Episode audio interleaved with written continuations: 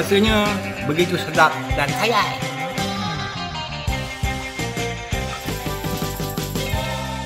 Kena dulu.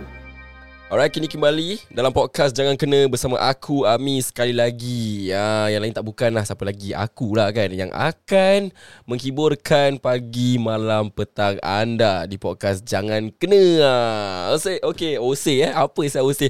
Okay, pada episod kali ni aku akan sharekan lagi confession-confession yang aku terima lah. Ah, orang kata kan, yang aku akan kongsi dengan korang. ah, So macam biasa, jangan lupa uh, dengar segmen Sembang Mulu Jahat. Uh, dan check out lah semua konten-konten yang ada di Jangan Kena. So tanpa membuang masa dan membuang tebiat, aku akan spill the tea untuk korang. Let's go. Okay, uh, ini kisah. Sebelum aku ceritakan kisah ni, korang pernah tak ada experience dengan pasangan-pasangan yang obses gila dengan korang? Ha, pasangan-pasangan yang kelingi gila babi lah, kira nak melekat je dengan korang. Ha, yang obses pula, yang kira apa-apa gerak-gerik korang kan, mesti nak kena tahu. Apa benda semua nak kena tahu, apa semua nak kena tahu. Kalau tak tahu, kira tak boleh. Ha, akan merajuk, akan marah, apa semua nak mengamuk. Ah, sebab kenapa aku cakap macam ni? Kisah kali ni, confession kali ni, ada kena-mengena. Oh, kena-mengena. Ah, kena-mengena. Ah, apa kena-mengena? Kena-mengena dengan pasangan-pasangan yang kelingi dan pasangan dia dah rasa rimas. Kira macam girlfriend dia kelingi, boyfriend dia rimas. Boyfriend dia kelingi, girlfriend dia rimas. So, tanpa aku berceloteh, kita akan teruskan. Let's go. Okay, uh, kisah ni daripada Suzy. uh, Suzy dia dua puluhan lah, twenty years old like that. Dia single dan dia cakap dia seseorang gadis yang biasa. ha. So macam mana dia kenal dengan jantan dia eh? Atau lelaki yang dia kenal ni? Dia kenal lelaki ni eh? dia, dia nak ceritakan lah, uh, dekat social media lah.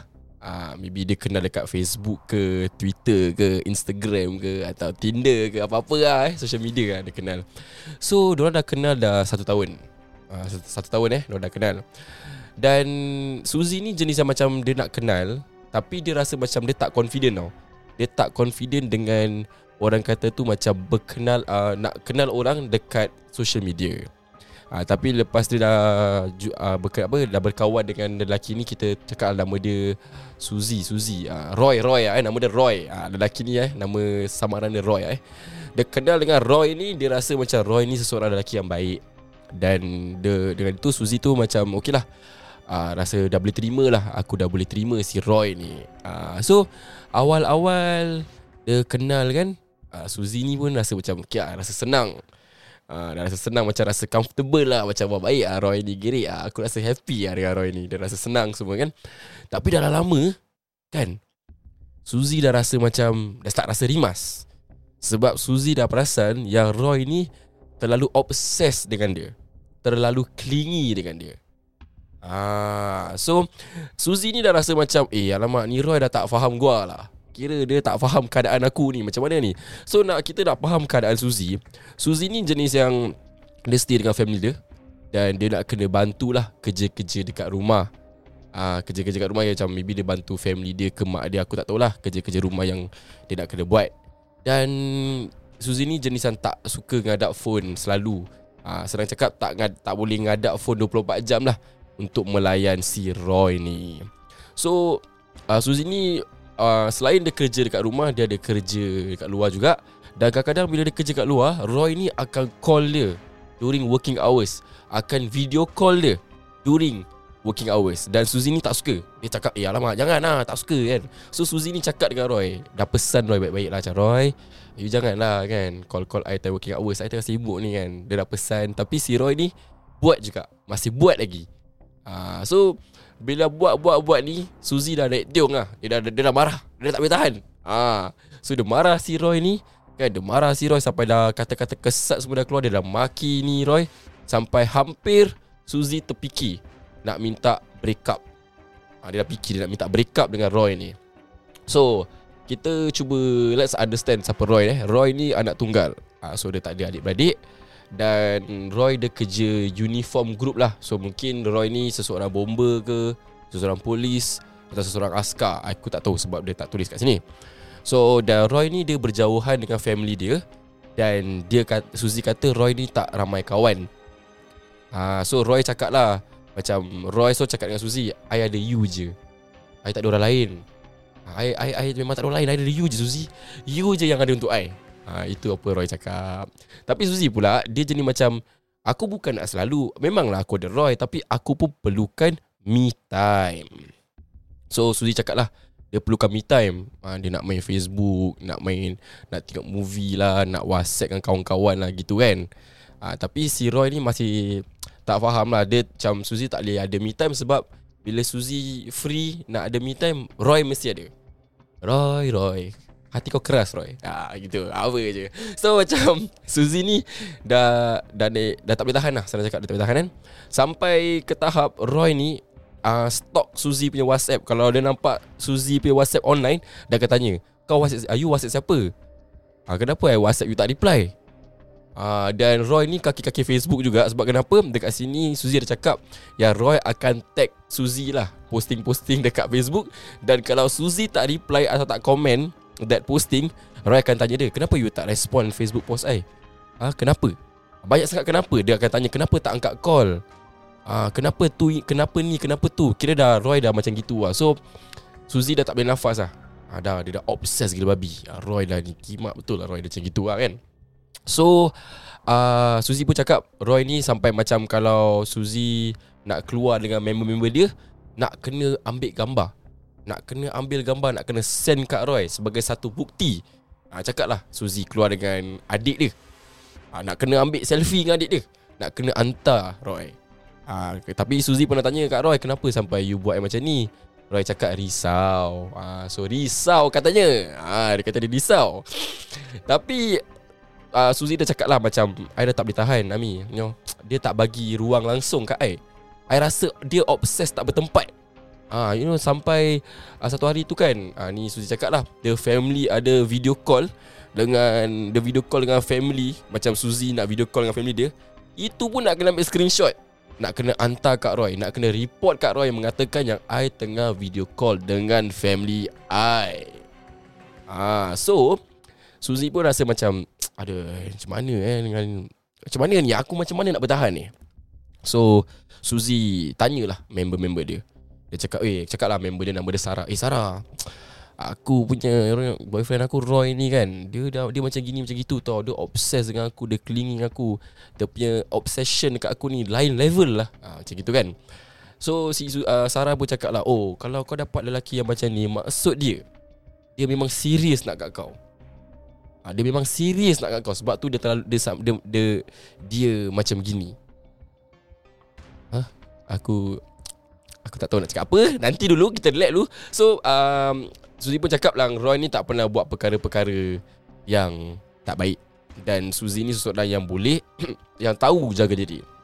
So Suzy kongsi confession ni, dan dia nak tahulah apa yang dia harus lakukan. Okay, terima kasih Suzy dengan confession awak yang awak kirimkan. Dan inilah pendapat aku. uh, Once again eh, apa-apa yang aku nak cakap ni, Yang apa-apa yang aku nak kongsi is aku punya point of view, dan aku takkan generalize aku punya point of view, sebab tak semua orang macam aku. Dan yalah, semua orang masing-masing, dan semua orang ada diorang punya point of view dan pendirian diorang masing-masing. Tapi kalau aku di tempat uh, Suzy, aku akan be straight up dengan Roy. uh, Cakap okay, one, okay, one thing that you have to understand eh Suzy, kau kena tahu, is this really what you want? Kalau lah misalnya kata korang dah kahwin, dan Roy bawa perangai ni uh, ke the, to the marriage, adakah ini akan menjejaskan diri kau? Atau kau rasa macam this is not gonna work out? uh, Means kau, I'm sorry to say lah, you have to put the relationship on the line. Like when you cakap dekat Roy, kau kena cakap macam, kalau kau seterusnya macam gini, you know, I'm not feeling it, lama-lama aku dah boleh tawar hati dengan kau kalau kau berperangai macam gini, we're not gonna go far. Kau kena cakap kat Roy macam gitu, kena terus terang. And sebab kenapa? Mungkin Roy niat dia baik. Ha, mungkin Roy niat dia baik, dia nak jaga engkau kan, Suzy nak jaga engkau itu. Tapi Roy pun nak kena faham yang kita macam ginilah eh, Dalam dalam relationship, uh, dia kan, yalah dua orang kan, aku percaya macam dua-dua bekerja. Roy kerja, Suzy pun bekerja. So it's okay untuk not to communicate in certain time or certain hours because both of you guys are busy with your own work. And aku rasa benda tu Roy nak kena faham. Dan aku rasa Roy macam gini kemungkinan sebab dia banyak sangat masa lapang. ha, Sebabkan dia banyak sangat masa lapang, dia tak tahu apa nak buat. And kau cakap kat aku yang Roy ni tak ada banyak kawan, sebab itulah dia jadi macam gini. Tapi aku tak akan cakap macam pergilah break up, tinggalkanlah Roy. Tidak. uh, Sebab kau ada cakap aku yang lelaki ni tak buat, Roy tak buat apa-apa, tak buat perkara yang tak baik. uh, Dan dia bagus, he's a good guy. Cuma benda-benda macam ni, both of you guys have to sit down and talk. Dan bila cakap tu tak boleh nak ada kias-kias, cakap je direct, you know, cakap terus terang. Macam kalau terus, kalau seterusnya you macam gini, I rasa macam meripik. I nak video call dengan family I pun I nak kena screenshot dengan you. And I nak keluar dengan member I pun I nak kena ambil selfie lah, gerebak-gerebuk gitu kan. Ha, tapi aku tak tahulah kau Suzy ada buat macam gitu tak kat dia. Kalau bila dia keluar dengan member dia, kau ada suruh ambil selfie ke tidak? Kalau kau tak, tak minta, kalau kau tak suruh, kau boleh cakap lah, eh bila pak you keluar dengan member you, I tak suruh ambil gambar apa, buat apa kan? So, because I trust you. Ini dia berbalik kepada trust. ha, Ini berbalik kepada trust. So uh, aku punya nasihat untuk engkau Suzy, pergi borak apa, pergi, you know, sit down with Roy and talk, talk things out. And bila berbual tu jangan ada tapis-tapis, cakap je direct how you feel. Berapa marah kau, like sorry terbatuk pula. Kalau marah, cakap marah. Kalau kau rasa kalau benda ni seterusnya akan macam gini, if you think that this thing will kill the relationship, cakap je kat dia supaya dia faham. Dan aku harap Roy pun, you know, if you trust your girlfriend, stuff like that, you know, kalau kau kena faham lah, like everyone perlukan me time. Ah, like Uh, me time lah. Macam kadang-kadang maybe girlfriend kau nak pergi shopping sendiri ke, sometimes dia just nak be alone. uh, Tapi tak, itu tak bermaksud yang dia nak ketepikan kau. uh, Dia nak buat kerja dia. Sama juga macam lelaki, aku pun kadang-kadang pun ada macam gitu. Macam aku just want to be, be alone, nak buat, nak just nak buat kerja aku. So aku rasa this, this, time, this kind of thing korang kena sit down and talk. And nak kena compromise lah. uh, The word is compromise. uh, Jangan, dan lower down whatever that you have in your head lah kan. Jangan ego sangat, lower down the ego, you know, compromise and talk things out and understand each other better. So aku rasa this thing, this thing very easy lah. Just sit down and talk lah, and be very straightforward and open lah. So once again, I hope uh, if Suzy is listening to this, I hope that um, I could give you some takeaways lah on how to deal with this matter lah. And with that, I want to say thank you so much to those um, yeah, kita dah sampai penghujung episod dah.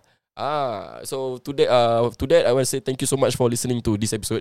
Dan kalau korang ada confession-confession yang korang nak share dengan aku, nak aku meleraikan, nak merungkai, nak membaca di podcast Jangan Kena, boleh saja email story korang kat ami dot yeeje at gmail dot com. And to that, I'll see you guys in the next episode. Bye-bye.